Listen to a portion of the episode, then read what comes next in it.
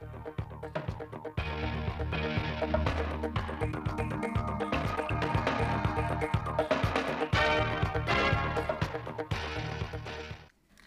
chào quý vị và các bạn đến với bản tin thời sự mười sáu giờ của Đài Phát thanh và Truyền hình Thanh Hóa. Chương trình đang được thực hiện trực tiếp trên sóng ép em tần số chín mươi hai phẩy ba mê ga héc, phát trực tuyến trên website truyền hình thanh hóa chấm vê en.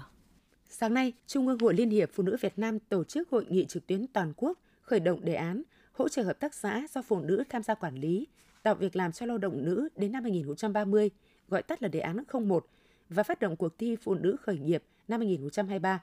Đồng chí Lê Minh Khái, Phó Thủ tướng Chính phủ chủ trì và chỉ đạo hội nghị.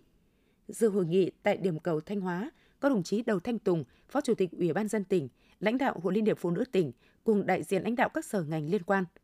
Đề án hỗ trợ hợp tác xã do phụ nữ tham gia quản lý, tạo việc làm cho lao động nữ đến năm hai không ba không được Thủ tướng Chính phủ phê duyệt theo quyết định số không một ngày ba tháng một năm hai không hai ba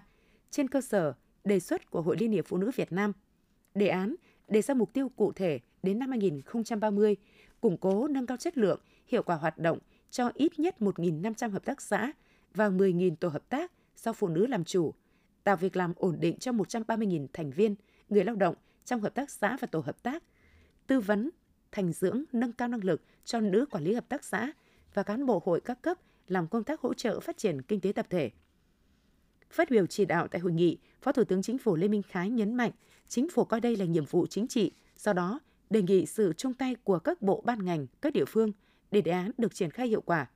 Hội Liên hiệp Phụ nữ các cấp từ trung ương đến địa phương cần chủ động trong công tác triển khai các nội dung của đề án, đồng thời tổ chức đánh giá theo từng năm, giai đoạn để rút kinh nghiệm, thực hiện có hiệu quả mục tiêu, nhiệm vụ của đề án. Sáng nay ngày mười bảy tháng ba tức ngày hai mươi sáu tháng hai âm lịch, tại đền Sòng Sơn, Ủy ban nhân dân thị xã Bỉm Sơn đã tổ chức lễ hội truyền thống Sòng Sơn Ba Dội năm hai không hai ba nhằm tri ân ngưỡng vọng công đức của Thánh mẫu Liễu Hạnh, một trong bốn vị thánh bất tử của tín ngưỡng dân gian Việt Nam. Sau nghi thức dâng hương thành kính lên bàn thờ Thánh mẫu và màn đánh trống khai hội là nghi thức tế lễ được cử hành một cách thành kính và trang nghiêm nhằm gửi gắm những ước muốn và khát vọng của nhân dân, cầu mong Thánh mẫu che chở gặp nhiều may mắn, tốt lành, cuộc sống hạnh phúc. Được tổ chức từ ngày mười lăm đến ngày mười bảy tháng ba với nhiều hoạt động văn hóa dân gian sôi nổi, lễ hội Sòng Sơn Ba Dội năm hai không hai ba đã thu hút hàng ngàn du khách thập phương tham gia. Thực hiện chương trình xóa bỏ hoàn toàn nhà ở tranh tre nứa lá, nhà tạm, nhà dột nát trên địa bàn, huyện Quan Sơn đã kêu gọi vận động các cơ quan doanh nghiệp, các đơn vị tổ chức nhà hảo tâm quyên góp tiền hỗ trợ các hộ nghèo, hộ chính sách có hoàn cảnh khó khăn dựng mới hoặc sửa lại nhà. Năm hai không hai mốt, huyện Quan Sơn đã làm xong nhà cho một trăm lẻ bốn hộ. Năm hai không hai hai đã hỗ trợ cho một trăm hai mươi hộ gia đình chính sách với tổng số tiền hơn mười bốn tỷ đồng, đa phần là từ nguồn xã hội hóa. Tuy nhiên, Quan Sơn vẫn là huyện nghèo, đời sống của người dân còn gặp nhiều khó khăn. Do vậy, ngoài nỗ lực của địa phương, Quan Sơn cũng rất cần sự chia sẻ của các tổ chức, các nhà hảo tâm để phấn đấu đến năm hai không hai lăm trên địa bàn huyện không còn nhà tạm, nhà dột nát. Tại Thanh Hóa, mỗi năm có hơn bảy nghìn bệnh nhân mới mắc ung thư. Điều đáng tiếc là có tới hơn năm mươi phần trăm bệnh nhân ung thư đến giai đoạn ba, giai đoạn bốn mới được phát hiện khi bệnh đã diễn biến nặng và di căn. Tại Việt Nam, mỗi năm có hơn một trăm hai mươi hai nghìn ca tử vong do ung thư. Nguyên nhân chính dẫn đến tình trạng này chủ yếu là do phát hiện bệnh ở giai đoạn quá muộn. Các bác sĩ khuyến cáo người dân nên chủ động đến cơ sở y tế có chuyên khoa ung bướu để khám, xét nghiệm, tầm soát ung thư định kỳ một năm một lần hoặc ít nhất hai năm một lần. Việc tầm soát định kỳ giúp phát hiện ung thư sớm, tăng cơ hội điều trị bệnh hiệu quả cho bệnh nhân. Tiếp theo là phần tin trong nước. Với mục tiêu tạo miễn dịch bền vững trong phòng bệnh covid mười chín, Bộ Y tế đã xây dựng kế hoạch tiêm vaccine phòng covid mười chín trong năm hai không hai ba. Theo đó, kế hoạch tập trung vào những người mắc bệnh nền, người cao tuổi và những người chưa tiêm mũi nào. Dự kiến năm hai không hai ba sẽ cần khoảng chín triệu mũi tiêm. Kinh phí mua vaccine phòng covid mười chín lấy từ ngân sách địa phương, nguồn viện trợ từ các tổ chức quốc tế, chính phủ và tổ chức phi chính phủ.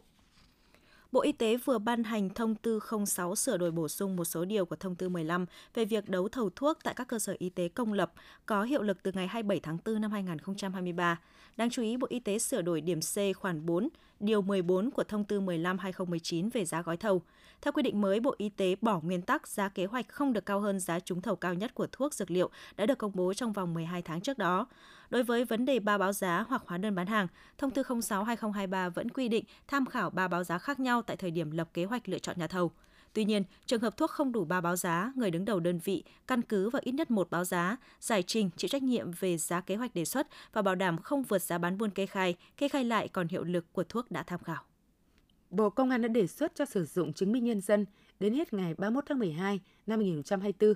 Các quy định mới của dự thảo luật căn cước công dân sửa đổi bao gồm cấp đổi, cấp lại thẻ trong thời hạn bảy ngày làm việc, bỏ vân tay trên thẻ căn cước công dân, lược bỏ vân tay và sửa đổi thông tin số thẻ căn cước công dân, quê quán, nơi thường trú, chữ ký của người cấp thẻ thành số định danh cá nhân, nơi đăng ký khai sinh, nơi cư trú và dòng chữ nơi cấp Bộ Công an.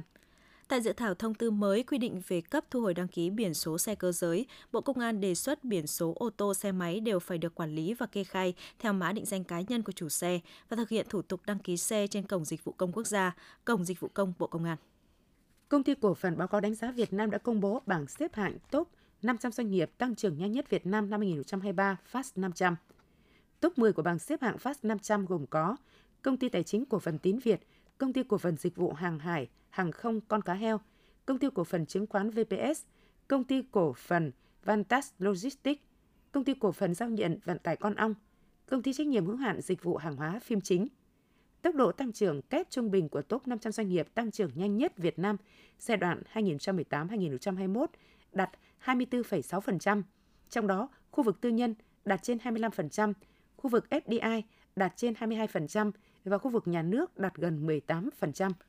Thông tin từ Cục Quản lý Đầu tư Xây dựng Bộ Giao thông Vận tải, dự án nâng cao tĩnh không các cầu đường bộ cắt qua tuyến đường thủy nội địa quốc gia giai đoạn một khu vực phía Nam đang triển khai công tác thực hiện đầu tư đảm bảo tiến độ kế hoạch, dự kiến sẽ khởi công vào tháng chín năm hai nghìn không trăm hai mươi ba. Dự án có tổng mức đầu tư hơn hai nghìn một trăm năm mươi lăm tỷ đồng, sử dụng vốn ngân sách nhà nước trong kế hoạch đầu tư công trung hạn giai đoạn hai nghìn không trăm hai mươi mốt đến hai nghìn không trăm hai mươi lăm, dự kiến khởi công năm hai nghìn không trăm hai mươi ba, hoàn thành năm hai nghìn không trăm hai mươi lăm. Dự án sẽ xây dựng mới chín cầu, nâng cấp cải tạo một cầu và tháo dỡ một cầu cắt ngang các tuyến đường thủy nội địa quốc gia nhằm cải thiện hệ thống cơ sở hạ tầng giao thông khu vực đồng bằng sông Cửu Long, đảm bảo khai thác đồng bộ về vận tải đường thủy trên toàn tuyến.